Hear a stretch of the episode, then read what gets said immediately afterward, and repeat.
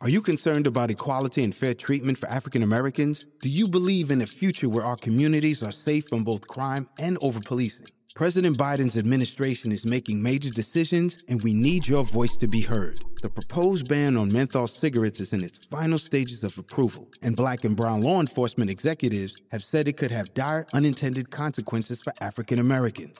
The clock is ticking. Call President Biden at 202 456 1414 and ask him to stop this proposed menthol rule. The ban on menthol could lead to an illicit market and increased crime in our communities. Call President Biden and demand that he halt the ban on menthol until there's a review of the investigative findings. Let's make sure that overpolicing and racial profiling come to an end. Call President Biden at 202 456 1414. Tell him to stop targeting African Americans with a menthol ban. Time is running out. This message is paid for by Alliance for Fair and Equitable Policy. The views expressed in the following program are those of the participants and do not necessarily reflect the views of Sauga 960 AM or its management. Richard! Richard! Oh, are we on? Welcome to the Richard Syrett Show on News Talk Sauga 960 AM. And welcome to Radio Free Canada. News, notes, and opinions for Monday, March the 14th, in the year of our Lord, 2022. Quick question Has anyone heard from Dr. Anthony Fauci since Putin invaded Ukraine? Just, just asking for a friend. On a uh, related note, and we're still working on the U.S. funded level 3 biolabs in Ukraine story. You remember that story. It goes something like this U.S. Pentagon official. The idea that there are biolabs in Ukraine is laughable. U.S. Undersecretary of State Victoria Nuland. There are biolabs, but they're just for research. But we're very concerned the Russians might get their hands on them. Then the National Pulse in the U.S. reported that in 2010, then Senator Barack Obama helped to secure U.S. funding for a level 3 biolab in Ukraine. So, to recap, there are no biolabs in Ukraine. Well, there are, but they're just for research. Well, we are worried the Russians could get their hands on the deadly pathogens in those labs, but they're not ours. Well, they're ours, but never mind. Are you following? Now, this is interesting. Have a listen to Pfizer CEO Albert Bourla. In this interview, he's asked about recent comments he made that the decision to push ahead with a COVID 19 vaccine utilizing mRNA technology was counterintuitive to him, but, quote, they believed it was ready. It was counterintuitive because Pfizer was mastering, or let's say we had very good experience and expertise with multiple technologies that could Uh, give a vaccine. Adenoviruses, that some of the other vaccines are. We were very good in doing that. Protein vaccines, we were very good in doing that, and plus many other technologies. The mRNA was the technology that we had less experience, only two years working on this. And actually, mRNA was a technology that never delivered a single product until that day. Not vaccine, not any other medicine. So it was very counterintuitive, and I was surprised when they suggested to me that this is the way to go. And I questioned it, and I asked them to justify how can you say something like that? But they came and they were very, very convinced that this is the right way to go. They felt that the two years of war on mRNA since 2018, together with BioNTech, to uh, develop a flu vaccine, uh, made them believe that the technology is mature and we are at the cusp of uh, delivering a product. Um, so they convinced me. I, I follow my instinct that uh, they know what they are saying. They're very good. And we made this very difficult decision at that time. Now, if you heard that, if you listen closely, maybe we'll play it again later if time permits. Doesn't it sound to you as if the CEO of Pfizer is getting ready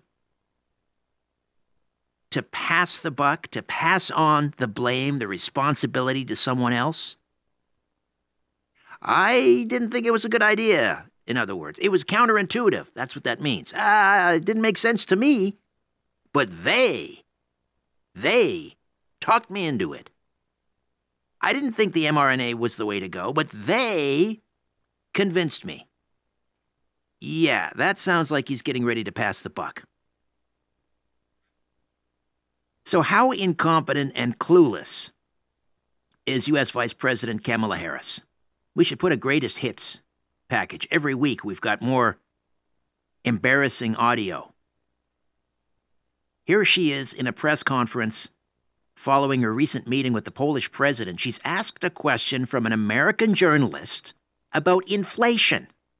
Inflation and how long Americans can expect this inflation to last. Listen to this non answer. If I can ask you, Madam Vice President, President Biden has said that Americans will feel some pain for the sake of defending freedom and liberty, but there does seem to be no end game in sight.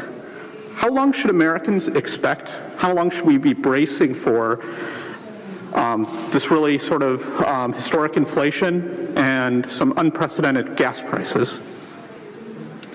Sure. In terms of uh, the discussions that the President, Johannes, and I had, uh, they ranged in subject, including the issue of the Black Sea, and I'll let him explain in more detail as he would like. Uh, but we are, again, fully aware and apprised because we are in constant communication with the President, with his administration here, about the concerns that they have about the entire region and, frankly, the vulnerability. All you have to do is look at the map. Say what? What? First, she was ready to hand off the question. If you saw the video, she was ready to hand off that question to the Polish president. But he quickly handed it back to her since the question was directed towards her. And more to the point, it was about inflation in America. Then she mentioned something about the Black Sea.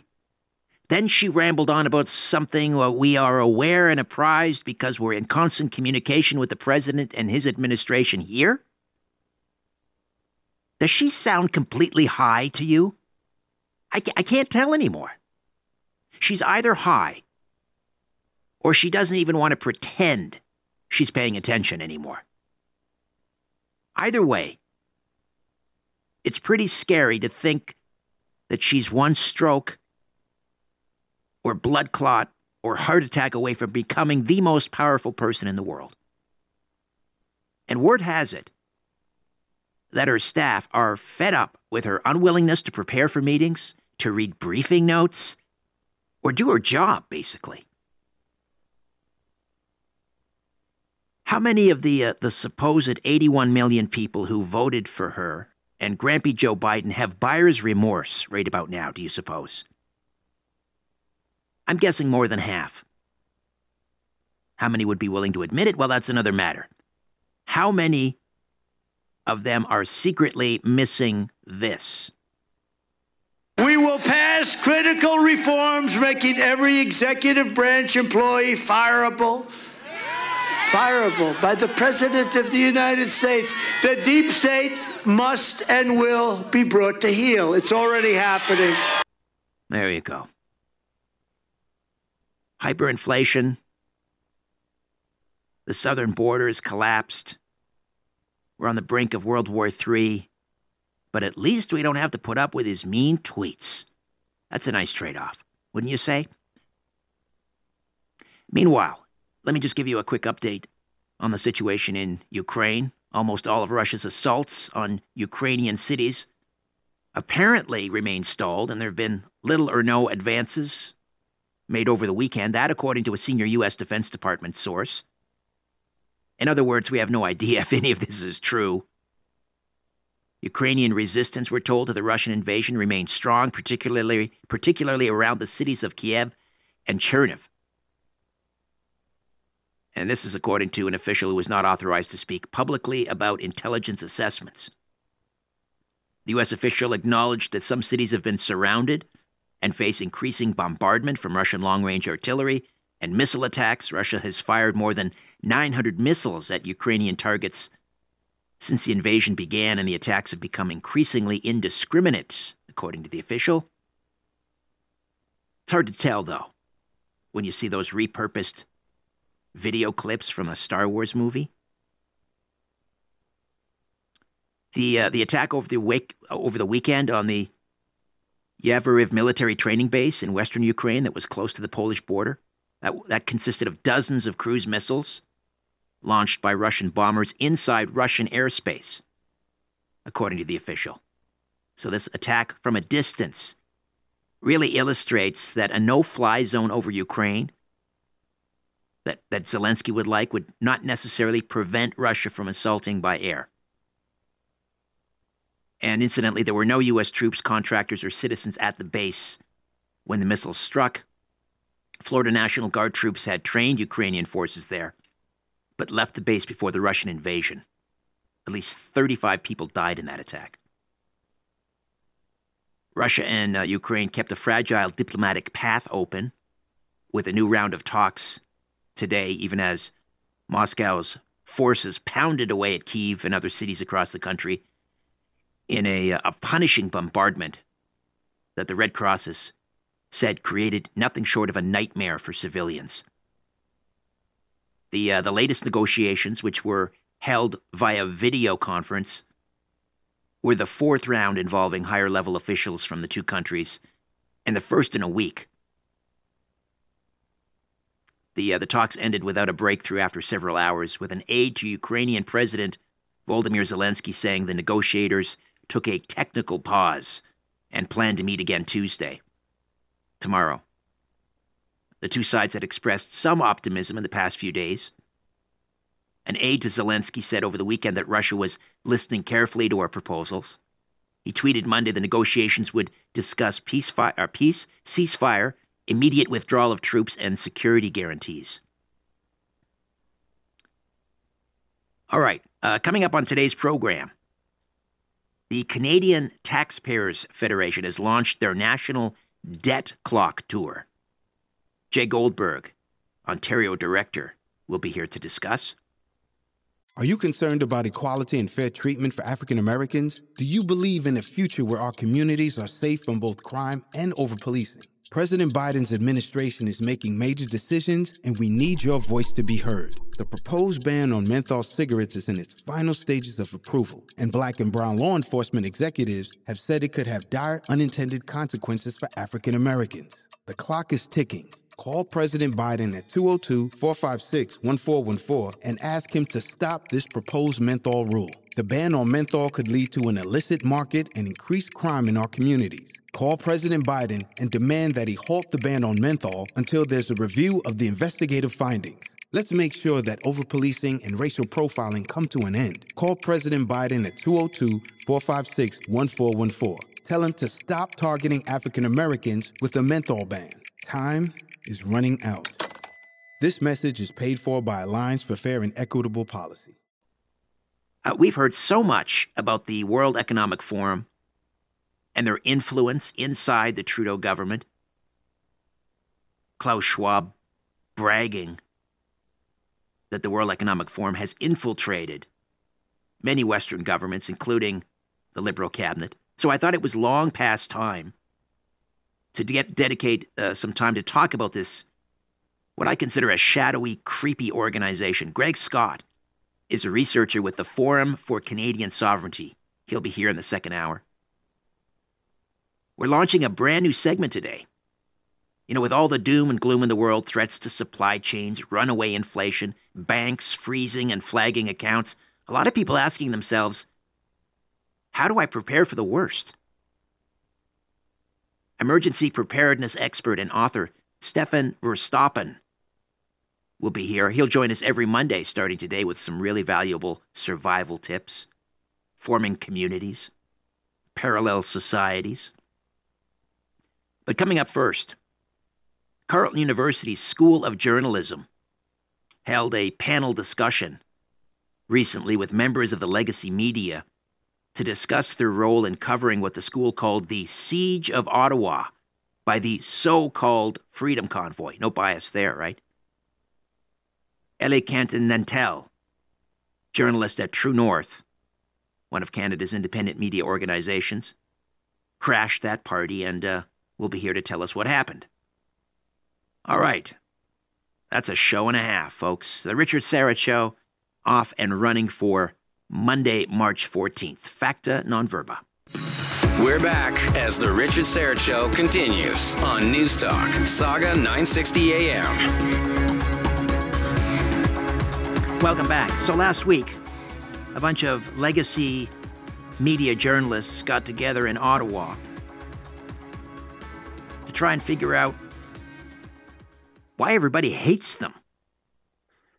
They called the event at uh, Carleton University Journalism Under Siege. Élie Cantin-Nantel is uh, from True North, one of Canada's finest independent news media organizations, and uh, I don't know, kind of crashed the party. Élie, welcome. How are you? Oh, uh, I'm great. Thanks for having me on the show. So, uh, initially, were you invited, or did, as I say, did you sort of have to crash the party, or how did you end up uh, going to this legacy journalist event? Well, it was actually one of my friends. Her name is uh, Mary Oaks, and she's also an independent journalist. And she uh, DM'd uh, the event to me on Twitter, and she told me that I had to go. So I asked um, our our staff and our, our, our editor in chief, Candice Malcolm, what they thought, and they were like, "Yes, you should go." And I thought to myself, you know, i am always an open minded person. Like I, I've always liked going to, to places where people say things I don't agree with. I always think it's nice to be exposed to that. So I thought to myself, I have nothing to do uh, that Tuesday night. So I, I, thought I would go and uh, be cool opportunities to do some journalism. Imagine that to do some actual journalism. so, so um, and now my, my understanding. Correct me if I'm wrong. Originally, independent media were not invited, but there was some backlash, and so they relented and and and sent out and allowed some independent media. Is that is that fair to say? So the original poster for the event had only really mainstream and left wing journalists, establishments, legacy journalists.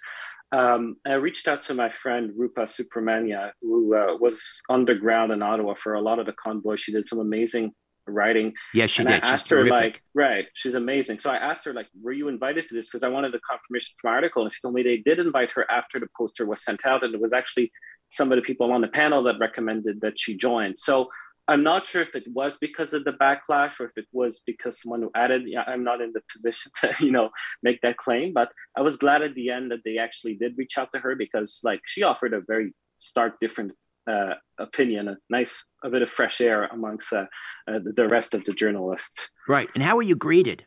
Even though this was this was uh, last Tuesday, all of the vax well the fact the vax passport mandate expired March March first. How were you greeted at the door? Well, I mean, uh, the I had to scan a QR code to do a health screening, and that didn't work. So I had to, you know, say no to all these COVID questions. Uh, I had to show my QR code, which I had removed from my phone, but I had to put it back on my phone for this event uh, because despite the mandate being lifted, they decided to still have the vaccine passport for this event. And they also had social distancing for the event. So it was only at 50% capacity. But what was funny is when the event ended, everybody kind of congregated together and ditched the distancing. So I almost kind of wondered if, if they just had it at 50% as a, a way to disguise maybe low attendance numbers. I mean, I'm not sure. But uh, it, it was definitely interesting to go into this place and they're still stuck in the past with these COVID rules to talk about a subject that you know the convoy was started kind of because people were sick and tired of all the restrictions and and yet they're doubling down on these restrictions for this event. So i thought that was a little bit like ironic. Right right. And um, again this was hosted by carleton university school of journalism. The um, I, I, find the uh, the title of this event kind of interesting. While it was yeah. journalism under siege but then they go on to call in quotes, the siege of Ottawa by the quote, so called Freedom Convoy. Uh, yeah. Isn't it interesting how they framed the whole discussion? Could you comment on that? Absolutely. I mean, look, the, the definition, if you look at a, a, dictionary, the definition of a siege is a military operation in which enemy forces surround a town or building, cutting off essential supplies with the aim of compelling the surrender of those inside. So the convoy came to Ottawa. They blocked one street, Wellington Street, uh, a couple downtown streets, but overall, the police had prepared. So there was roadways for essential uh, uh, vehicles such as ambulances and fire trucks to be able to go in and out. Uh, they didn't block food. In fact, Uh, there was so much free food at the convoy. I had never seen this at a protest. I mean, one Saturday in Confederation Park, there was a lot of food, all for free. Uh, volunteers, and in fact, the people who shut that down, who cut off the food, was the Ottawa police, and they fenced off the park. So, for me, the idea of calling this peaceful protest a siege is a little far. And the so-called Freedom Convoy, I think Rupa put it best in her video when she called that out. It's like they never said the so-called Black Lives Matter, right? They they're they're delegitimizing a protest, which was about ending the mandates and restoring freedoms that had nothing to do with you know the extremist there were extremist elements but the, the main people involved with this convoy were not ex- the extremists that the media like to portray so in my view i think this kind of just reinforced this notion that people have that the media was biased against this Elie Quentin Nantel is a journalist at uh, True North. And we should point out, you, you live in the Ottawa area. You spent a lot of time on the ground uh, during the protests there. We'll, um, Elie, if you could uh, hold on, we'll come back and discuss further this uh, legacy media journalist conference at the university or at Carleton University called Journalism Under Siege. Uh, back with more of our discussion in three minutes. Stay with us. Let's get back at it on News Talk Sauga 960 AM. It's the Richard Syrett Show. Journalist at True North, Élie Cantin-Nantel, is with us. And uh, he attended Carleton's, uh, Carleton University's Journalism Under Siege event that was attended mainly by legacy media type journalists. They sat around sort of wringing their hands and uh, clutching their pearls, I guess, and trying to figure out why Canadians have so little trust or, or uh, uh, why they don't like them, I guess, is the most blunt way to put it. Uh, so just give me a sense of, of, of, who from the legacy media attended, Elie.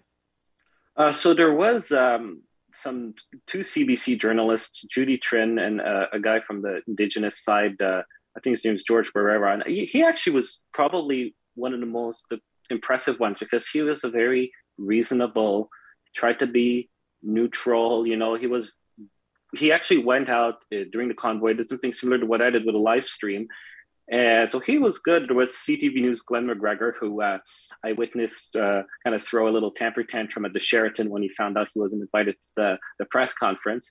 Uh, we had Justin Ling, who is um, a left leaning investigative journalist, uh, photographer, a photojournalist named Justin Tang, who was also, I think, impressive, and then a journalist from the Toronto Star.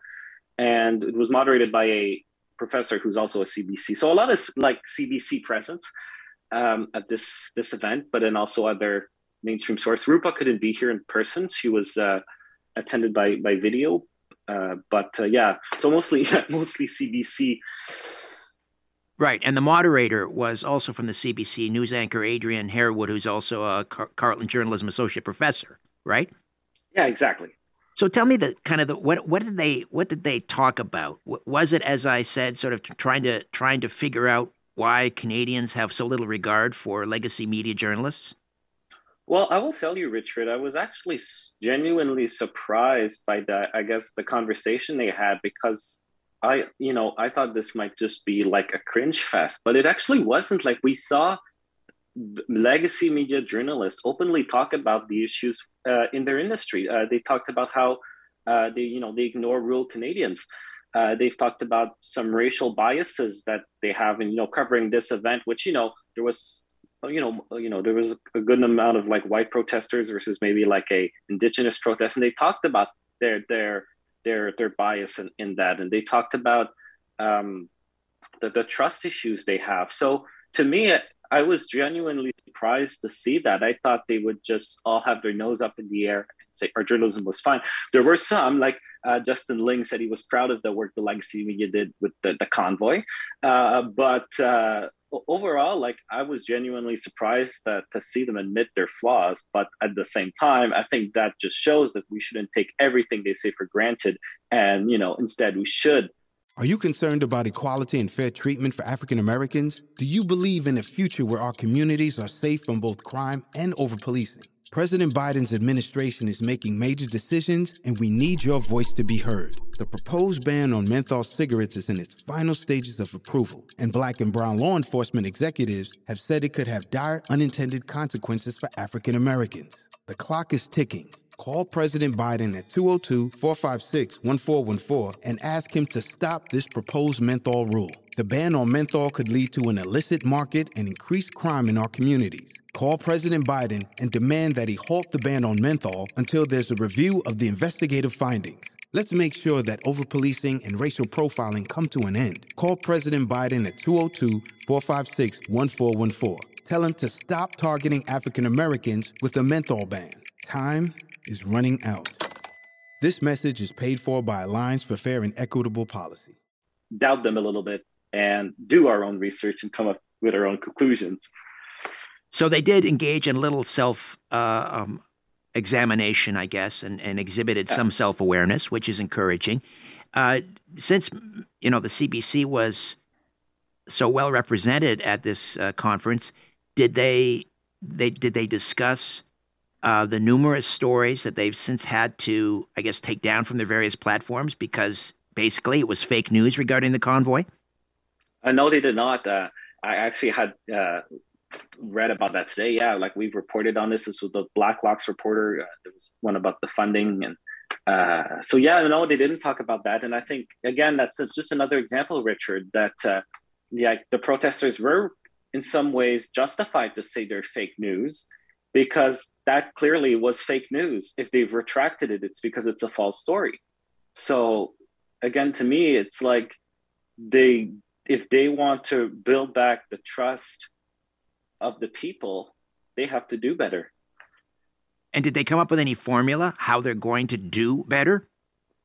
No, they said they need to have more conversations, really, and I think I agree. But there wasn't any concrete plan going forward. Uh, they they they they talked about what they should do, but there was no concrete plan to say, okay, from now on we're going to stop doing this, stop doing that. I mean, they they all were clearly a bit biased against the convoy, calling it an occupation and uh, occupiers, right? So I, I, think while they may be reflecting a bit on on their biases, I think it looks like for now the the mean the legacy media will continue its reporting the way it does. How much time did they spend complaining about how mean the uh, the trucker protesters were to them? Uh, they, they, spent a good amount. I would say, like especially at the beginning when they all introduced themselves and talked a bit about their experience. I mean, Glen McGregor went off uh, a bit, and same with Justin Ling. But what I found interesting is they talked about some of the encounters with the protesters, but they failed to mention uh, my colleague Andrew Lawton, who is an incredibly law-abiding person, was there uh, the weekend that the police moved in, and he was pepper sprayed for no reason by police uh, Alexa Lavoie from Rebel News was shot uh, with, um, I believe, a gas canister. That's right. That's they, they violence were... against yeah. journalism, and I, I didn't hear anyone talk about that. At they talked about you know mean words that were said said to them. Uh, while you had literal journalists get assaulted, and that didn't matter to them, right? So, um, and you know they they they can go and talk about how mean they were, but at the same time, as much as I you know, Richard, I believe we should always be respectful. I'm always a very respectful person. You cannot deny the fact that in real life, with real people, if you spend weeks demonizing a group and then show up to that group, you know, you're you're you're you're bound not to receive, you know, flowers and uh, you know, baked goods. You know, it's like it, it you know, you you have to be mindful of what you say and how people react to that. And I think that's something that the media failed to do. Right. You mentioned Andrew Lawton and um, uh, Alexa Lavoie from Rebel, both uh, been on the program. Andrew Lawton is uh, is on quite frequently, and we, we talked about the fact that he was uh, pepper sprayed in the face and that Alexa was shot at point blank range with a, a, tear gas canister. That could have, I mean, had that struck her in the head, it could have been fatal. Uh, yeah, that's very disappointing uh, to to hear that neither of those incidents were were brought up. Um, disappointing, I guess, but not surprising. Did you have an opportunity to speak? Uh, no. Well, there was a question and answer uh, an answer period, but uh, I honestly didn't feel like creating too much of a commotion. Uh, I just kind of more took my notes, but I, I you know, I, I would have liked to ask them that question on why didn't they didn't seem to have spoken up against that because had this been a left wing journalist Had this been Justin Ling, I would have tweeted out in support of him. I don't agree with his journalism. I don't agree with his views, but he's a journalist trying to do reporting. And for me, any journalist that is on the ground trying to do reporting deserves to be well treated by police. And so, yeah, it was disappointing. But I think at the end of the day, this was a very left wing event, and I probably was the only uh, conservative minded person in the crowd. So I, you know, I didn't feel like getting tomatoes thrown at me. There you go. Uh, Élie Cantin-Nantel, journalist at True North. TNC.news is the website. Please support our independent media. Uh, Élie, uh, great to meet you. Uh, uh Candace and um, Andrew are uh, both regulars on the program. I hope to have you back as well soon. Well, thank you so much. It was a pleasure, and yeah, I hope I hope to come back at some point. I enjoyed this. Fantastic. All right, thank you. All right, we are starting a brand new feature on the program today with all the doom and gloom in the world threats to supply chains, runaway inflation, banks freezing and flagging accounts. A lot of people are asking themselves, how do I prepare for the worst? Emergency preparedness expert and author Stefan Verstappen joins us next. Stay with us. You're listening to The Richard Syrett Show on Newstalk Sauga 960 AM. Welcome back. It is time for a segment on emergency preparedness. You know the old adage hope for the best, prepare for the worst. And that's what we're going to do here. Every Monday at 4:39 p.m. Eastern, Stefan Verstappen is a survival emergency preparedness expert, a martial artist. He's the author of The Complete Guide to Forming Communities, and if you go to his website chinastrategies.com, chinastrategies.com, uh, you'll see there where you can download a complete library of over 180 survival books that'll teach you how to survive any emergency or disaster. And it includes all of Stefan's books as well. We'll also tell you about his new online course. Stefan Verstappen, welcome to the program. How are you? Hi, Richard. Thank you very much for having me back on. My pleasure and and congratulations on your new show. Awesome. Thank you. Thank you. So people um, might be listening to this and saying, "Well, you know, the war in Ukraine, that's way over there. Uh, inflation, okay, we had inflation in the 80s. I remember that. We got through it. You know, why are we panicking? Why are we talking about preparing, you know, uh, emergency food stores? And, uh, you know, this is just panic. Why do we need to prepare, Stefan? Well, we always needed to prepare. Um, going way back to my days as a Cub Scout, it was in the Cub Scout guide that people should have an emergency kit in their house. And when I worked for St. John Ambulance and the Red Cross, they all recommend that you have an emergency kit. Um, you know, minimum three days worth of food. But now the U.S. disaster preparedness sites are recommending that you have three months worth of food. So they've upped it quite a bit but you know listen life is life is a crapshoot bad things can happen at any time and for many different reasons. There's all kinds of reasons that could affect your daily life and cause total disruption of you know power hydro internet phones um, stores won't open. They can't open if there's no power. And uh, you need to be on your own and be able to look after your own needs for a minimum of three days and going on to three months and even going on to three years. So, you know, being prepared is not some kind of paranoid reaction. Um, that's that's the motto of the Boy Scouts: be prepared. Um, especially if you have a family and you have kids in the house um, you got to make sure that you can look after their needs for a period of time if something happens. But now we are talking about, well, listen, we are in a serious situation, folks. Um, what is going on right now, I haven't seen anything like this in my life. I have been warning people about it for at least 20 years. I knew this was coming. I, I, I, tried to get out of Canada last month.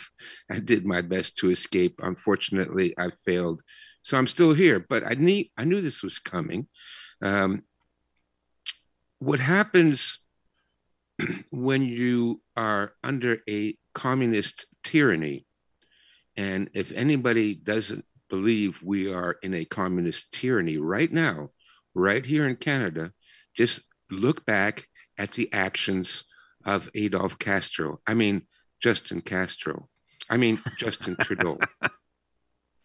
Look at what happened there. You think we live in a democracy? We haven't lived in a democracy in many decades, okay? And, you know, I told people, you know, okay, it's fine, demonstrate, protest, sign petitions, vote, but none of that is going to make a goddamn bit of difference. Okay, we have to be careful of the, uh, the oh, language. sorry, sorry. That's okay.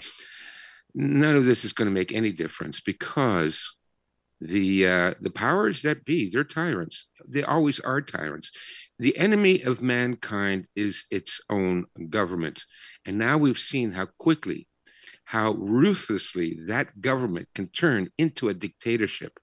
When Justin Trudeau declared state of emergency, which is in effect martial law because of a peaceful protest. So look, the gloves came off. I think he showed his true colors uh, in the last couple of months, but this is just the beginning. Here's the danger: whenever communists take over, and that's what we have now, it's a communist takeover. Never mind, it's the liberals. Liberal is a, a, a front behind which communism works. It's just a false flag. It's a false face whenever communists take over a country, one of their primary weapons is mass starvation. So today's tip is going to be stockpile some food. There's a lot of things you need to do to get ready for what's coming.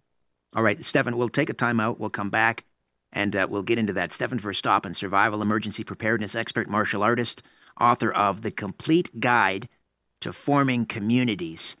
And the website is chinastrategies.com. We'll tell you about his online course as well. When we come back, how to stockpile food right here on The Richard Syrett Show. Back in three minutes. Back to the conversation on The Richard Syrett Show. News Talk, Sauga 960 AM. Welcome back. Stefan Verstappen stays with us, and he'll join us every Monday for two segments beginning at around 4:40 p.m. Uh, we're calling it the Survivalist, and he's uh, a survival and emergency preparedness expert, author of the Complete Guide to Forming Communities. And uh, over the coming weeks and months, we'll we'll talk a lot about that, how to form, I guess, what Rod Dreher called parallel societies in his book, The Benedictine Option. And uh, we'll also tell you how you can download a complete library of over 180 survival books that'll teach you how to survive any emergency or disaster. And again, the website is chinastrategies.com. All right, so um, you know, I, I, don't know that the, the you know the, the, the liberals intend on starving the population. I mean, that's another conversation for another time. But there, we do face, I think, the very real possibility of supply chain disruptions. Uh, we have, you know, the potential for inflation really starting to take off here. Um, so stockpiling food is always a good idea. How do we begin? Well, you're right, Richard. This is not a political thing. It's the people that run the world. And uh, whether you call them liberals or Democrats or Republicans, all of that is just minor differences. Um, but they intend to, you know, they intend to starve us. I, I don't know what else to say. And intentionally, but they're going to do it through a number of different ways. The first way they're going to do it is through the supply chain interruptions. Look what's going on already. We had the, the Freedom Convoy. Now, what were they protesting? They were protesting the fact that all these truck drivers need to ha- show a vaccine passport before they can go over the uh, uh, the border between Canada and the U.S. Now, as you know, we import most of our food from the U.S. I mean, we have our own farmers and our, you know, our own produce and things like that. But a lot of our food comes from overseas and they're brought here by trucks. And these truckers are not working because they don't want to take the vaccine in order to cross the, the border. So we already have a disruption in the sp- supply chain right there. Plus, there are disruptions for the farmers and their supply chain. We know now with the war with, uh, uh, you know, I don't know, we call it a war, the, the staged op, whatever it is that's going on in Russia and the Ukraine. But, you know, Russia is one of the biggest exporters of fertilizer to the world. And farmers, and it, we're just about up to planting season now, won't be able to get the fertilizer they need to grow the crops. And so the farmers are being hamstrung and they're being hindered in producing as much as they can. So price the price of diesel is is through the roof. Plus the next thing, of course, is there we go. This is the price of gas. It's insanity, you know, especially when you consider that Canada could be completely self-reliant on its own uh, petroleum. You know, I was up in uh, Fort McMurray where we have the tar sands project, or they like to call it the oil sands now.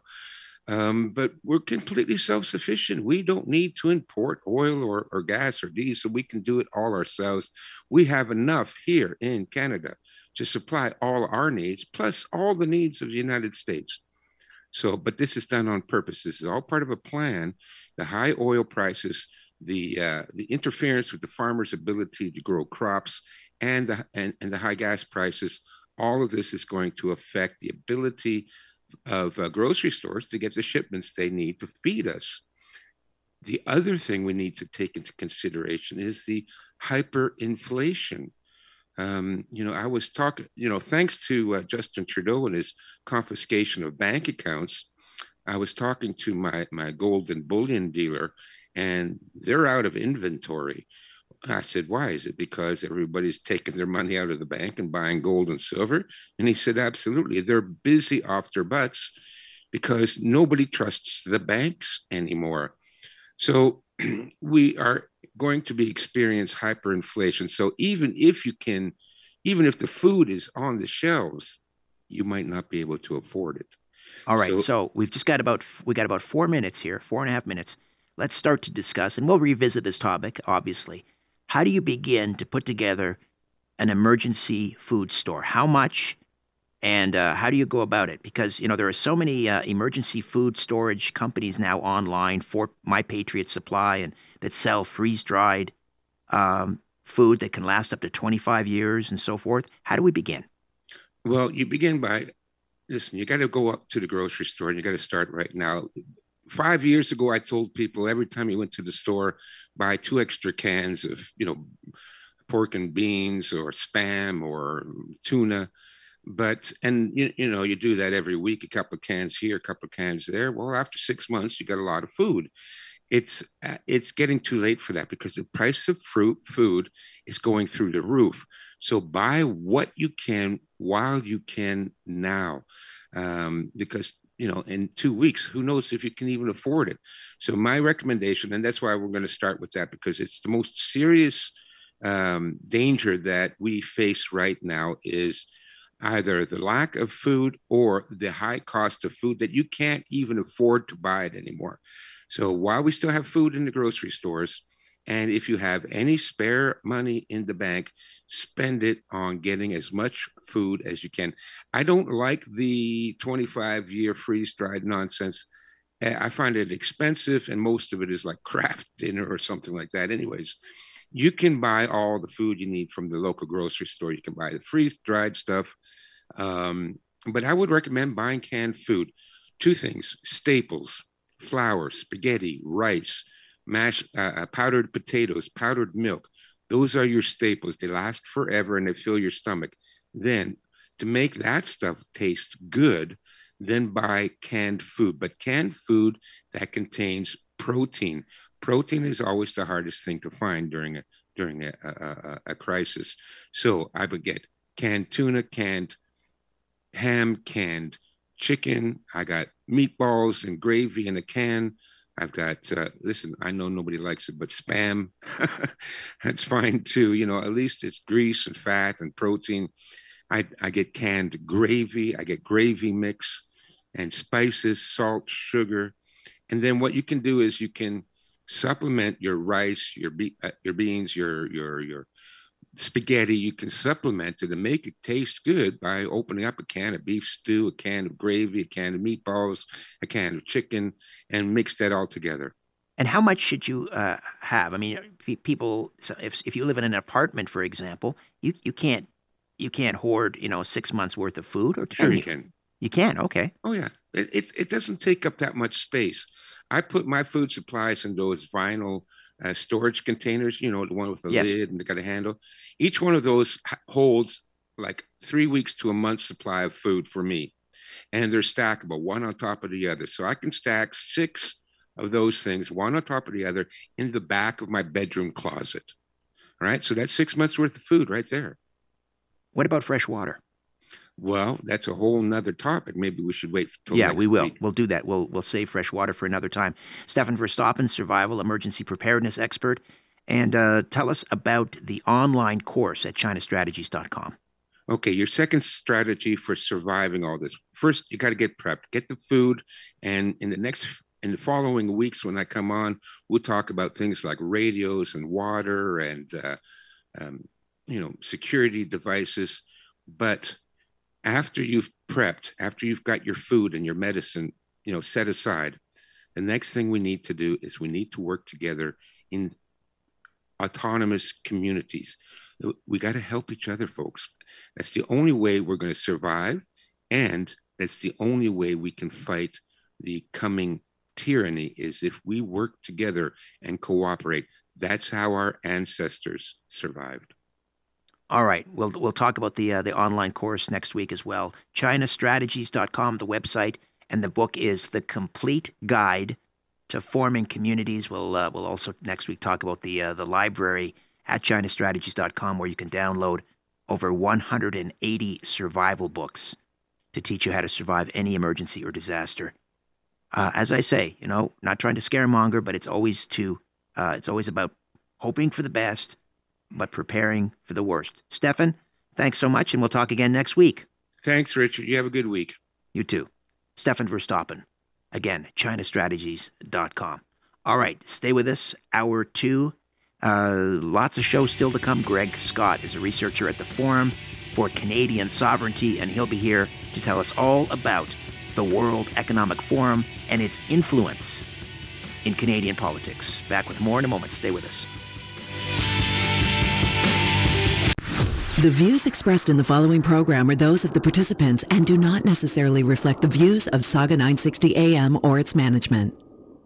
Hey, Richard! Hello, yes. Can I help you? Richard! The Richard Syrett Show continues on News Talk Sauga 960 AM. Welcome to Hour Two. Are you concerned about equality and fair treatment for African Americans? Do you believe in a future where our communities are safe from both crime and over policing? President Biden's administration is making major decisions, and we need your voice to be heard. The proposed ban on menthol cigarettes is in its final stages of approval, and black and brown law enforcement executives have said it could have dire unintended consequences for African Americans. The clock is ticking. Call President Biden at 202 456 1414 and ask him to stop this proposed menthol rule. The ban on menthol could lead to an illicit market and increased crime in our communities. Call President Biden and demand that he halt the ban on menthol until there's a review of the investigative findings. Let's make sure that overpolicing and racial profiling come to an end. Call President Biden at 202 456 1414. Tell him to stop targeting African Americans with a menthol ban. Time is running out. This message is paid for by Alliance for Fair and Equitable Policy. Coming up a little bit later in the uh, program, Rachel Emmanuel will be with us. She worked for iPolitics and um, resigned.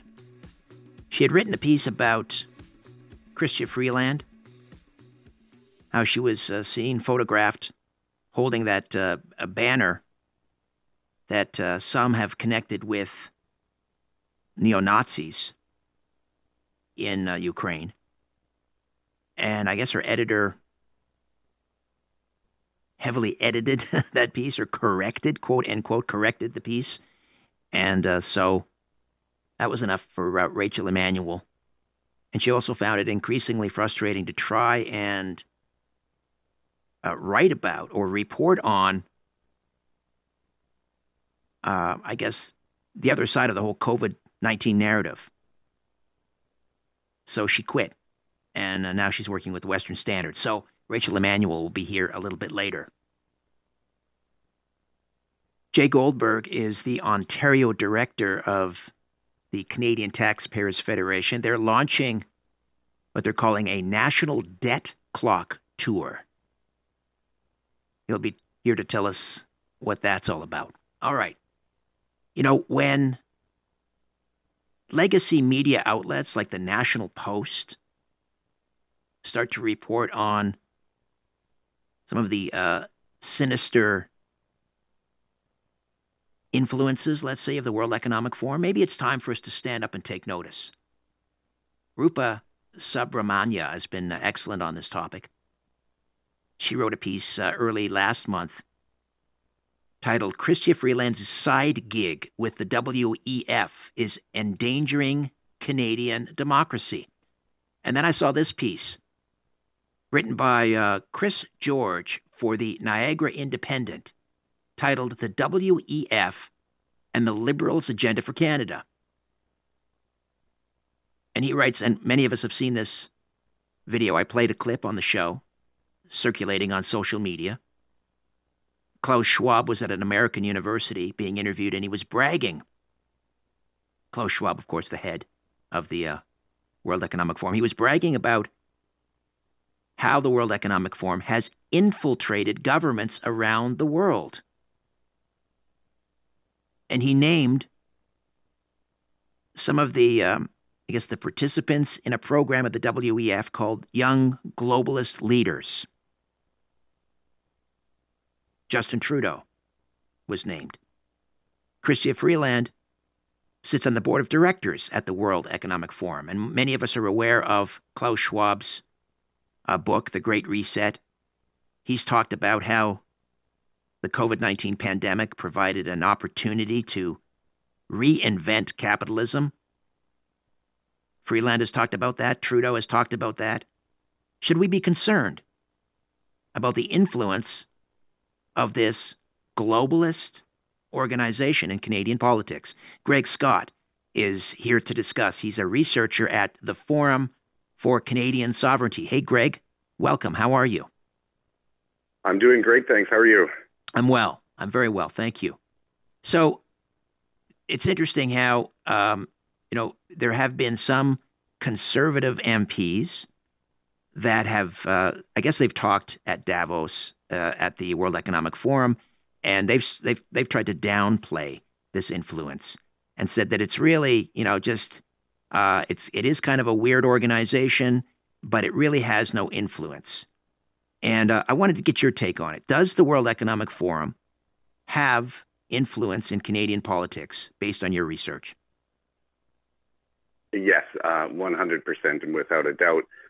If no other for for no other reason than the fact that you know just the one person, Chrystia Freeland alone, our deputy prime minister, who's on the board of trustees, sitting next to guys like Larry Fink and Mark Carney, but um, the number of other MPs, like you've just mentioned, who across the board have have uh, spoken there and are members there, uh, to a greater or lesser degree. I mean, um, Michelle Rempel has come out and saying, you know, passive things about it. And, and Pierre Poilievre himself has, you know, played it kind of passively in, in his own sort of way. Um, I'm, I find it hard to believe that someone like Michelle Rempel wouldn't fully understand or would claim to not fully understand what actually goes on there and the influence that it has on this country, um, being that she, you know, works with the other people and, and even former MPs in her party, like um, guys like Jim Flaherty and and uh, John Baird, who, who have spent time there. These people all rub in the same circles. They they talk about these sorts of things. So I do find it hard to believe that, you know, some of the more right-leaning members of the forum or participants in the forum would, you know, be so passive about it. Right. You mentioned Michelle Rempel Garner, uh, a conservative MP, and she was writing a piece about it because she was uh, she said, you know, aggressively confronted, I think at a restaurant with her family, someone accusing her of, you know, belonging to the World Economic Forum, being a globalist and being a traitor and these sorts of things. And she wanted to, I guess she was claiming she was going on the record and trying to set the record straight that, uh, yes, she spoke there, but, she, you know, that this, this is a conspiracy theory. Well, Um, and her, her yeah. her explanation of it was it, it was kind of funny in a way because she said, well, she was confronted by by them about it, and she only just found that she happened to have a page at the you know Young Global Leaders Forum, and that you know they contacted her, and she went out there, and it wasn't really that big deal. But then she kind of went out there again, and well, didn't really see a whole lot. But then she went out there again, and it's just like, well. somebody who has you know an ongoing level of participation in it they they're more well aware of what's going on than what she said All right. I just want to also. opinion Okay. I also wanted to, to comment on Pierre Poilievre. Now, he was on the program recently. We didn't get into the, the World Economic Forum, but he has, uh, I think he's uh, recently been on with Andrew Lawton uh, on True North and, and said that he does not uh, agree with the, uh, the, the World Economic Forum vision. Uh, so he sort of disavowed any um, any participation with the World Economic Forum and said that you know he Right. disagrees with their their their goals and their objectives. Uh, that's a pretty clear declaration, wouldn't you say, or not? well at face value yes i suppose it could be now what pierre even may not realize and i'm sure he does is the programs and the initiatives that the world economic forum puts down through their various programs to their NGOs and through different government agencies around the world. This whole program is a lot bigger than Pierre Poilievre. So he may very well not have favorable opinions of it, despite the fact that he's got a profile page on their website or had one since it's kind of it's only archived now. But um, whether or not he personally agrees with it or supports it is almost irrelevant because it's happening regardless of his participation or support thereof. And so I guess the question is really if he doesn't support it, is there anything that he's going to do to speak out against it? And I suppose it depends on what side of the fence you're on and what your views of the World Economic Forum itself are. But there's something that I kind of want to talk about, and it's something that has been creeping into the sort of the public sphere, especially on social media, and it's something that's making its way into our lives sort of you know incrementally as these things often do. Um, digital identity, and this is something that I had kind of I've been researching more and more, obviously over the last couple of years. But uh, there's a World Economic Forum article in particular that I kind of wanted to just walk through if I could, um, because I believe it's got a lot of relevance to what this talks about and what um, Chris George's article talks about too. Yes, let's do it. Digital identification, uh, also uh, sort of a central bank uh, digital currency they've been talking about as well. So go, yes, go ahead, Greg. That's right. So there's uh, and anybody's free to you know Google, DuckDuck, whatever um, search engine you want to use. The World Economic Forum uh, Forum article is called "How Digital Identity Can Improve Lives in a Post COVID-19 World." And this is not a brand new article, but uh, it's one that I've seen in the past and one that I've come back to as I often do um, when as my research furthers as new things come out. So. Uh, down through the article, there's a there's a paragraph in particular that I want to read. It says digital identity trust frameworks led by governments working with the private sector are emerging, defining claims for people and organizations that should be broadly recognized.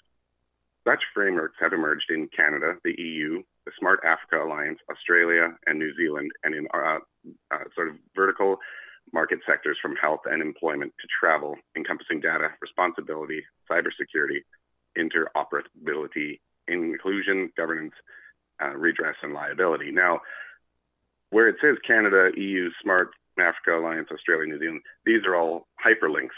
So if you click on the Canada hyperlink, it takes you to a page from the DIACC, and DIACC is um, the Digital ID and Authentication Council of Canada. And so, interestingly enough, in looking through this, uh, the history of the DIACC, it, it came to pass that it was set up sort of as a continuation from a focus group um, uh, task force that uh, former Finance Minister Jim Flaherty, the Conservative Finance Minister, had uh, tasked. And um, so it kind of got me thinking about, you know, what is this? What is this government organization? Well, on the board of directors for the government organization, you'll find a handful of federal and provincial bureaucrats and officers, um, an executive uh, from TD Bank, who's a former McKinsey consultant, uh, CIBC, Interac, Canada Post, Desjardins, Manulife, BMO, TELUS. Um, it's uh, a, it's a long list of institutions that would love to have, um, you know, concerted digital identity verification, you know, applicable to all of their products.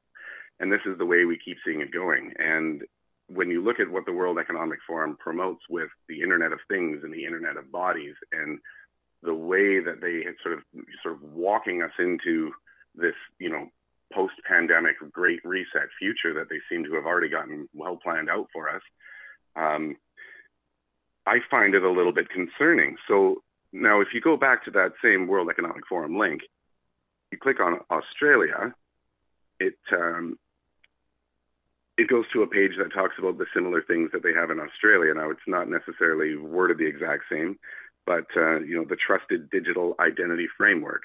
And if you click on the page for New Zealand, uh, it says pretty much the same thing that it's being you know brought in through legislation and um, the same thing the smart africa alliance it's the same thing with you know getting people Right, I get it. Yeah, so all, all these countries are buying into the World Economic Forum scheme to create national or maybe even international digital identification. Um, so I guess we'll, we'll take a time out, Greg. When we come back, we'll discuss whether that digital identification is going to be tied in with the QR code that was used for the vaccine passport. And then uh, from there, do we connect that to a digital currency? Uh, Greg Scott is a researcher at the Forum for Canadian Sovereignty, and uh, we'll come back in a few moments and continue to discuss the World Economic Forum and its influence in Canadian politics. Back with more in a moment. Stay with us. Welcome back to the Richard Syrett Show on News Talk, Sauga 960 AM.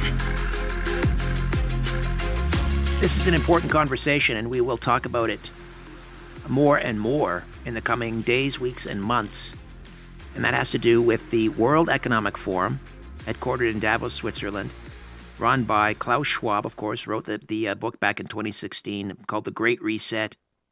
Um, wrote a wrote a sequel about the Great Reset and COVID and how COVID 19 offers a rare opportunity to reinvent capitalism, something called stakeholder capitalism. Uh, right now, Greg Scott from the Forum for Canadian Sovereignty uh, talking about the influence the World Economic Forum has in uh, Canadian politics. Chrystia Freeland, Deputy Prime Minister, sits on the board of directors. Uh, Justin Trudeau, among other cabinet members, uh, sort of members of the, or students, if you will, of the uh, the World Economic Forum's Young Globalist program. Jagmeet Singh, the leader of the NDP, likewise.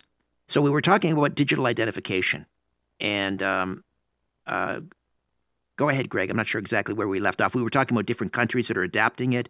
You went onto those websites. You're seeing how it's being implemented uh, here in Canada. Yeah. Uh, yeah, go ahead. So yeah, here in Canada, in you know the sort of the Five Eyes countries around the world, um, and uh, the U, the EU as well, and actually the link to uh, the hyperlink to uh, the EU page on that World Economic Forum article takes you to an archived version, which I thought was kind of interesting. But um, it's I find it frustrating and, and troubling that you know people haven't really been consulted properly about this.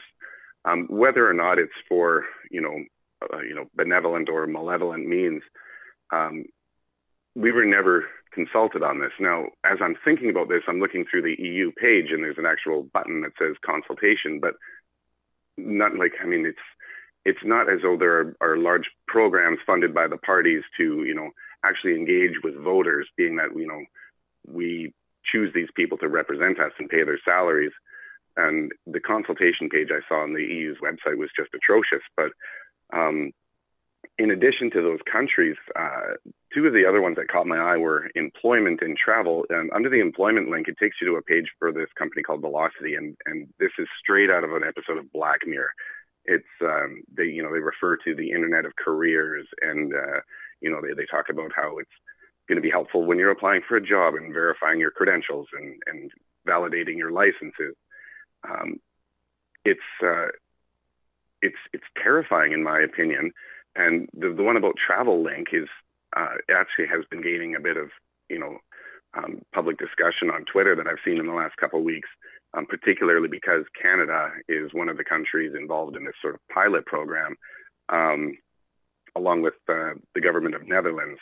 And so there's also a handful of airports like Pearson and uh, Trudeau and some airline companies like Royal Dutch and Air Canada. One of the other partners is Accenture, who's uh, one of the partners that they're involved with in another company called uh, ID 2020, which is a sort of a, a Rockefeller Gates initiative. But this kind of leads me back to the tail end of Chris's article where he talks about, uh, you know, what happens if you're someone like Tamara Lich or any of the truckers or protesters who did have their accounts frozen. You know, what if you say or do something that the government or even the police, for that matter, don't like?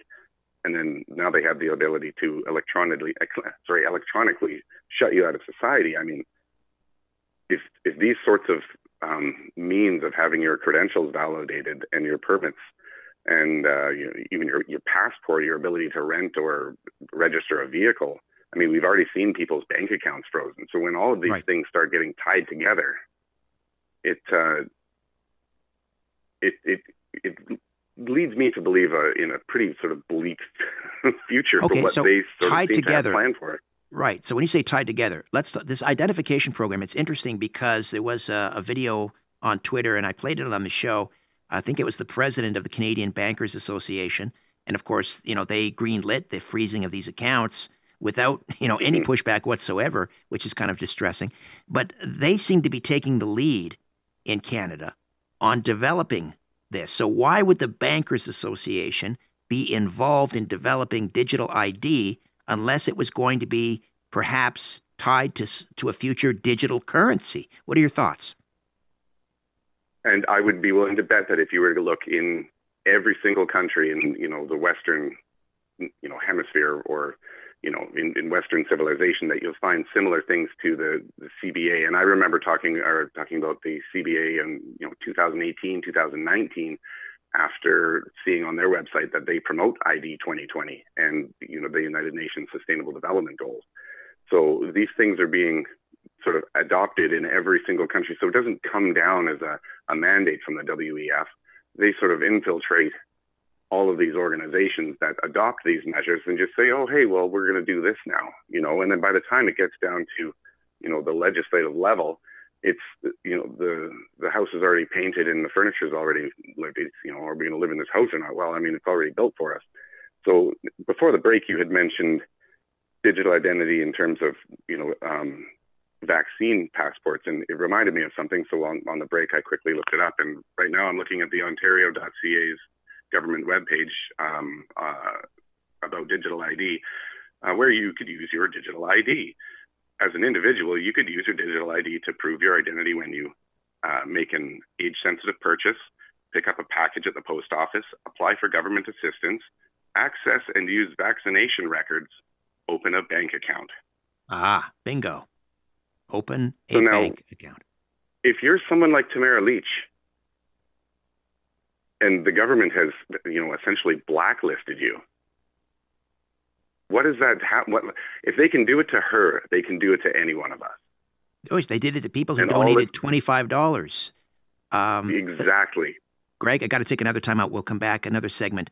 Uh, Greg Scott, researcher at the Forum for Canadian Sovereignty, as we continue to discuss the World Economic Forum and its influence in Canadian politics. Back with a moment in a moment. Stay with us. The bull session continues on the Richard Syrett Show. News Talk, Sauga 960 AM. And we're back with Greg Scott, a researcher at the Forum for Canadian Sovereignty. Give us a website there, Greg, if you could. Uh, the website is um, uh, sorry, um, ffcs.info. ffcs.info. Um, That's so much, right. so much to discuss with the World Economic Forum. We'll, we'll, we'll have you back on again to discuss if you'd be good for that. But I want to ask you just uh, whether um, Chrystia Freeland, our Deputy Prime Minister, Finance Minister, who sits on the board at the World Economic Forum, um, Mark Carney, former uh, um, head of the Bank of Canada, uh, and the Bank of England also sits on the board. My, that's my understanding. Now he's he's not in cabinet presently. I think he has aspirations, perhaps even to be prime minister. Uh, but uh, in your estimation, should there be a law, uh, legislation preventing someone who sits on the board of the World Economic Forum from being in cabinet or holding a cabinet position? It's an interesting question. Um, you know, it's sort of it's sort of new for a lot of people to understand that people that we would elect to be in office um, would you know have affiliates with these sorts of other organizations and not even necessarily have affiliates with but like be on the board of trustees with so i mean it's it's one thing to be a, a young globalist leader in um, i think it's an entirely other thing to be sitting and rubbing shoulders with guys like klaus schwab and larry fink and um, I, are you concerned about equality and fair treatment for African Americans? Do you believe in a future where our communities are safe from both crime and over policing? President Biden's administration is making major decisions, and we need your voice to be heard. The proposed ban on menthol cigarettes is in its final stages of approval, and black and brown law enforcement executives have said it could have dire unintended consequences for African Americans. The clock is ticking Call President Biden at 202 456 1414 and ask him to stop this proposed menthol rule. The ban on menthol could lead to an illicit market and increased crime in our communities. Call President Biden and demand that he halt the ban on menthol until there's a review of the investigative findings. Let's make sure that overpolicing and racial profiling come to an end. Call President Biden at 202 456 1414. Tell him to stop targeting African Americans with a menthol ban. Time is running out. This message is paid for by Alliance for Fair and Equitable Policy. It's it doesn't really do a whole lot to bolster trustworthiness, in my opinion. So, I mean, perhaps that's something that we should probably think about um, whether or not you can be, you know, a party to both of these things. Um, I certainly think there should be a higher level of transparency and accountability for these.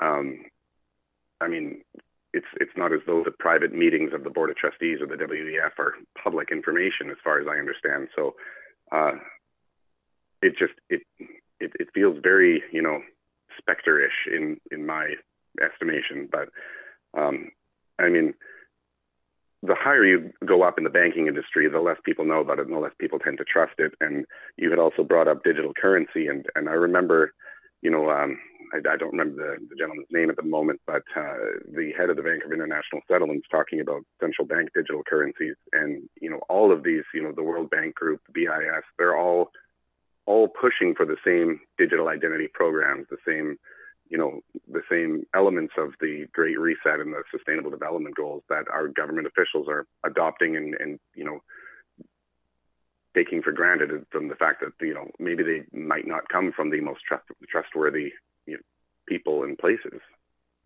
Right.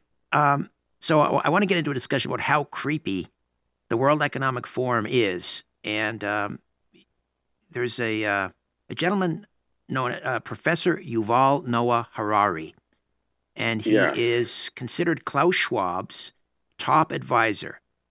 And uh, he, and so, he, let me let me read a quote. He said, "Humans, yeah, please, yeah. humans are now hackable animals the whole idea that humans have this soul or spirit and nobody knows what's happening inside them and they have free will, that's over. Uh, assuming that that is an accurate quote and he really said that, that's kind of chilling. Humans are now hackable animals. They have no soul, they have no spirit, they have no free will. That's over. He's Klaus Schwab's top advisor. What do they have in store for us? Well, this guy, Yuval Noah Harari, is someone who I, I, hadn't really heard of him up until about a week or so ago when I started seeing these kind of quotes and clips from him. Um, I haven't, Richard, been able to personally verify that he's any sort of official advisor to Klaus Schwab in any capacity. I mean, um, he does have a, a pretty impressive, impressive uh, profile page on the, uh, the World Economic Forum's website, but I haven't seen anything about him on the board of trustees or the executive committee. So that's not to say that he's not an advisor to Klaus. Um, it certainly wouldn't surprise me if he were, but um, I'm not necessarily operating under that assumption. However, we have seen him speak several times at the World Economic Forum, and um, so he's uh, an, an, Israeli historian, and uh, I haven't read his book. He's written uh, written two books called Sapien, and there were you know the, the original one and then the follow up. Um, in his talks, I mean that's pretty much a direct quote that you spoke there he certainly comes across being more favorable than neutral when it comes to transhumanism and hacking humans and you know claiming humans have no souls and he he speaks very openly about how this can be used for governments to manipulate and and corporations to manipulate um, us as voters and you know consumers and he, he makes it very clear that he believes that there's no way to stop this there's no going back to the things or the way that things were before covid and um, um, I don't know. He, he he definitely creeps me out. He he doesn't really seem to share the same values uh, as sort of my friends and family and circle of people that I spend my time with. So. Well, I think that's the whole point, right? I, I don't think the World Economic Forum uh, and their agenda, uh, whatever it is, and we've only just started to sort of flesh it out here on the program. I don't think those values coincide with the values of a, a Western liberal democracy or Canada. And um, I think we need, we need to have a, um, a long, hard discussion in this country about what the World Economic Forum stands for and whether uh, we are comfortable as citizens in Canada of having some of our elected representatives doing the bidding of the World Economic Forum. Yes, I, I agree 100%. I love the way that you brought that up. And I think when it comes election time, these issues aren't going to go away. They're only going to get more and more uh, forced into the spotlight. And, um, you know, incumbents and, and uh, other candidates are really going to have to answer honest questions. And hopefully they'll be able to answer them in a, you know, forthcoming and forthright way. Um, as to whether or not they do have involvements in these sort of organizations and to what extent. Um, because, like you said, I, they don't share our values. These aren't the values of Canadian voters and Canadian taxpayers and Canadian workers or American workers or you know British workers or anything. I mean, these people are they they are the elitist crowd. They are the you know the same people who attend the Trilateral Commission and the Council on Foreign Relations in Bilderberg and and um, these sorts of other entities, and uh, it's it, it, doesn't really take a whole lot of time to look at all these things uh, in their parts to be able to see sort of the mosaic of the whole from a you know a ten thousand foot view. Uh, Greg, I hope you'll join me again, and we can have uh, further discussions on this. I would really like that. Thanks for having me on, Richard. Greg Scott, researcher at the Forum for Canadian Sovereignty. All right, when we come back, the Canadian Taxpayers Federation launching its national debt clock tour to show Canadians from coast to coast what it's like to watch Canada's trillion dollar debt go up in real time. Stay with us. Just having a little chin wag on The Richard Syrett Show. News Talk, Sauga 960 AM. Welcome back. Canada's national debt is now sitting at $1.1 trillion. That figure is going to change in two minutes. It's going up by about uh, half a million dollars every two minutes. It's kind of difficult to wrap our heads around that, which is why the Canadian Taxpayers Federation is launching its National Debt Clock Tour to show Canadians exactly what it's like to watch Canada's trillion dollar debt go up in real time. Jay Goldberg is the Ontario director at the Canadian Taxpayers Federation. He joins me now. Hey, Jay, how are you? Doing well. How are you? I'm well, thank you. So, what is this? Uh, first of all, tell explain what this debt clock looks like. Is this uh, is this a billboard, or what does it look like? No, it's actually it's it's a debt clock uh, that moves all across the country, and essentially it's it's a U-Haul truck of sorts that's been uh, redone so that on the side of the truck we've got a digital clock there that's going to show exactly what Canada's federal debt is. And our federal director, he kicked off the campaign today uh, in Victoria, and he's actually going to be driving all across the country. He'll hit uh, Ontario near the end of the month. We'll be doing some stops here in Ontario. Uh, and go all the way to the East Coast. And essentially, it's a U-Haul truck that's going to, on the side, show what the federal debt is, what your share is, and just how it's, of course, the scary part you mentioned, just how much it's going up each and every day, an hour, and, and two minutes. So you had a, uh, a debt clock tour back in 19, in the 1990s. Uh, I think that was your first national debt clock tour. And um, it, I'm just reading here from your press release. This is fascinating.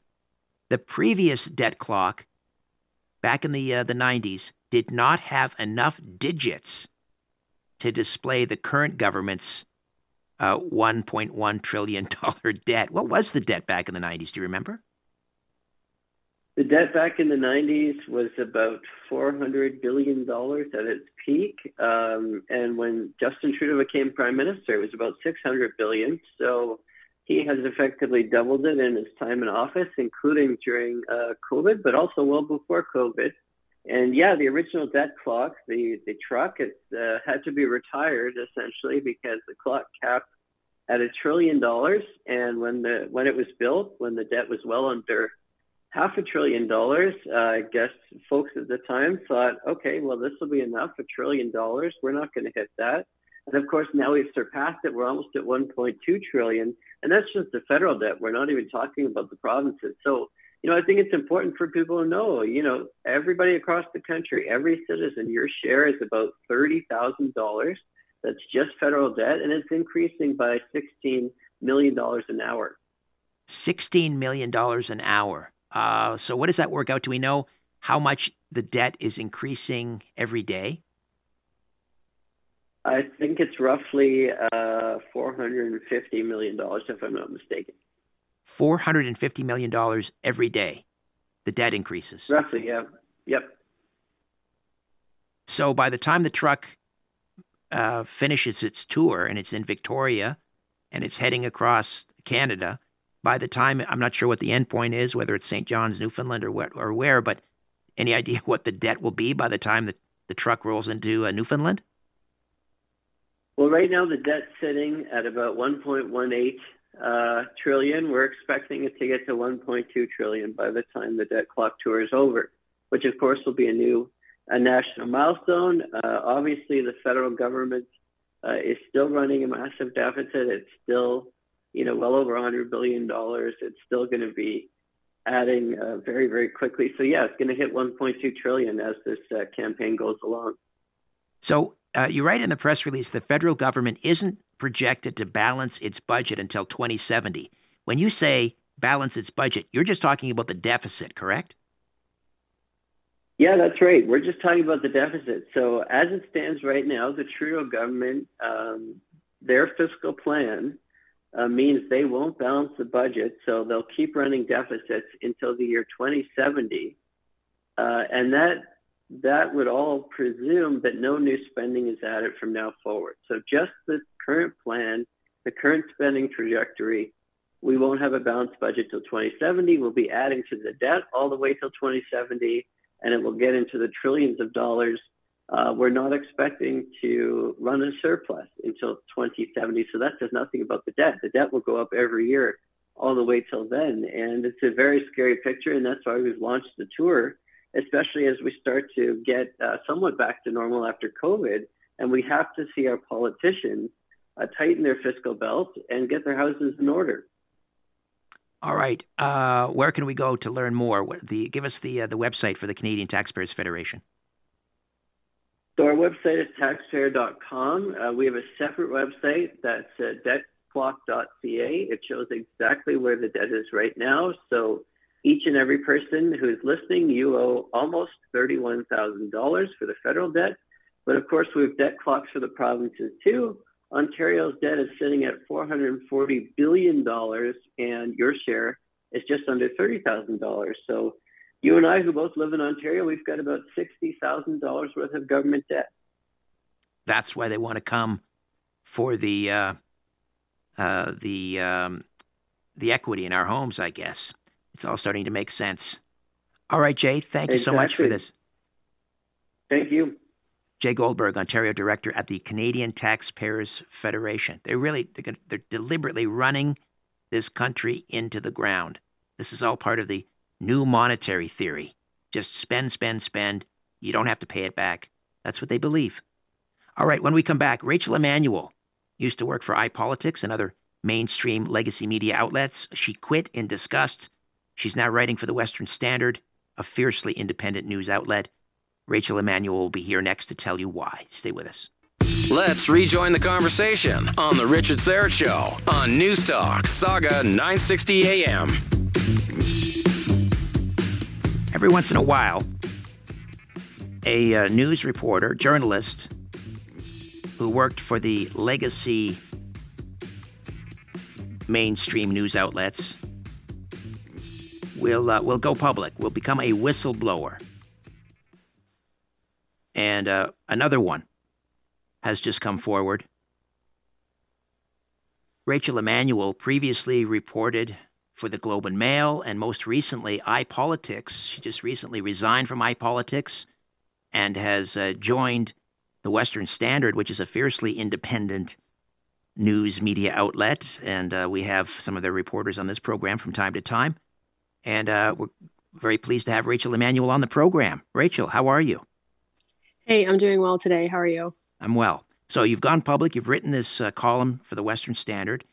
Uh, what precipitated you uh, resigning from iPolitics?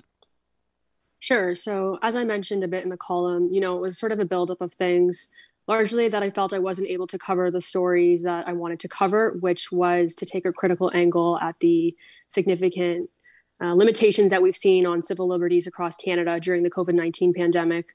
Um, my re- ability to cover these types of stories was severely impeded. And at many times, when I was able to cover them, you know, edits um, and changes were made to the story that I didn't agree with and that I wasn't comfortable having published underneath my name. Um, I really feel like, you know, we've seen just such an insane level of government interference in private life over the last two years. And it is absolutely incumbent on us to take a very critical lens and really look at the changes that are being made as we are seeing a lot of suffering across the country resulting from this. And I was absolutely not able to do that. So I began to look for a, another means where I felt I would be able to follow my conscience and do the type of work that I think is necessary um, during this period of Canadian history that we find ourselves in. Um, and so that's what led me to the Western Standard. And one of the things that I had had brought me to mainstream media that had kept me in mainstream media for so long was felt like there wasn't a lot of voices like mine within the mainstream media, and I felt like I was offering something different and new. And that is why I did try to stay for as long as I did. Um, so it was a difficult decision for me to leave. However, then sort of the article that I had written about Chrystia Freeland um, as you might be familiar, you know, Chrystia yes. Freeland was photographed with this rather controversial, with this controversial banner that has ties to neo Nazis in Ukraine, and I wrote about that. And after receiving pushback from Freeland's office, um, an editor at iPolitics actually, actually decided to change the article. Um, I was not aware of the changes that were made until they were made, and I was not, um, I was not pleased with them. I did not consent to them, and I still do not agree with them. So after that happened, then it really just solidified my decision that yes, I made the right decision to leave, and um, I think that I will be better served in this new outlet at the Western Standard and be able to present the stories that I think are so important right now.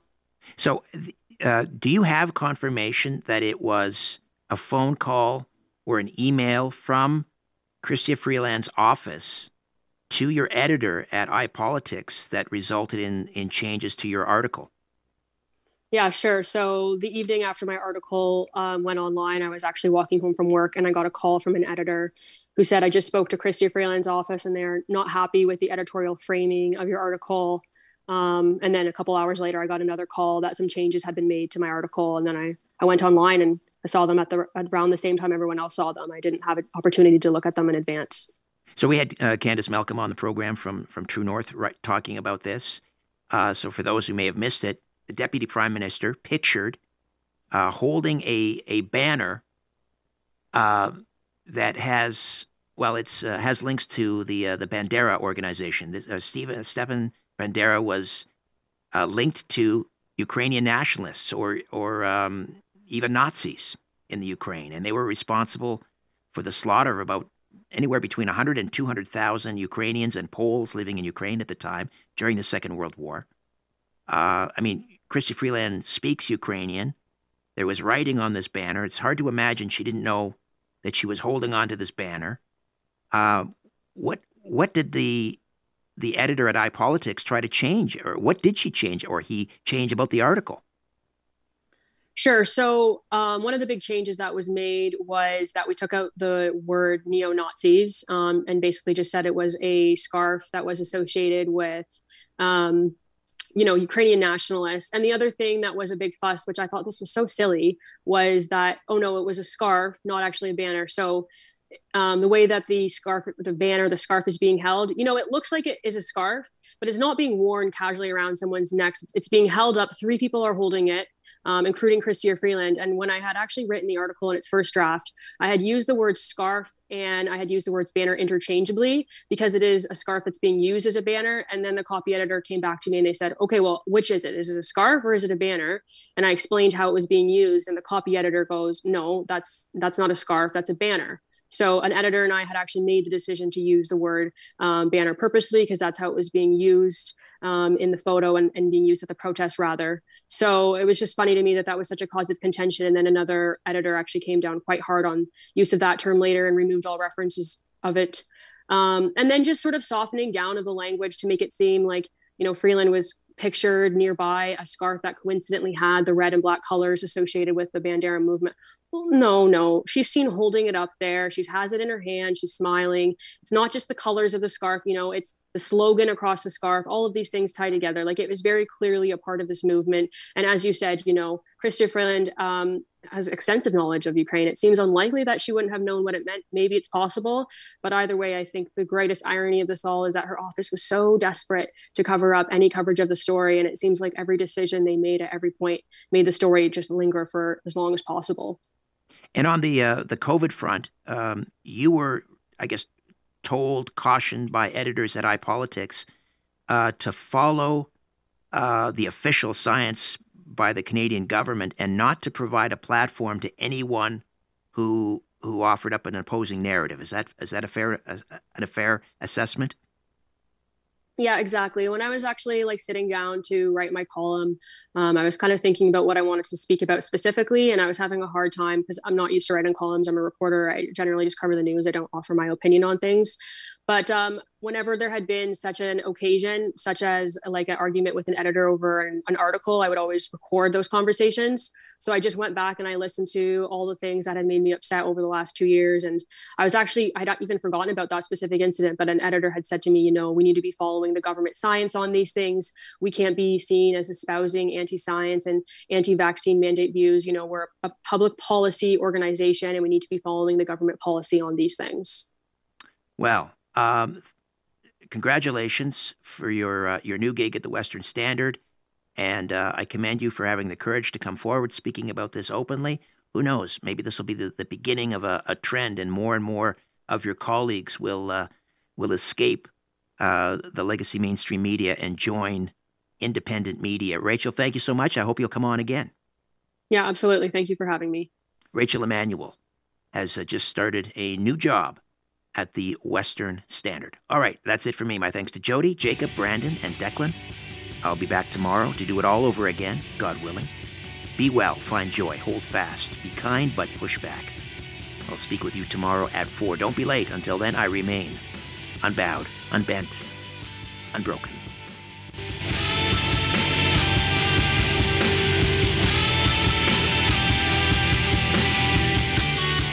That's it. That's all. For more Richard Syrett Show, podcasts, blogs, and other stuff, go to sauga960am.ca. Stop talking past each other and start talking with each other. We'll see you Tuesday afternoon at 4 on The Richard Syrett Show on News Talk, Sauga 960 AM.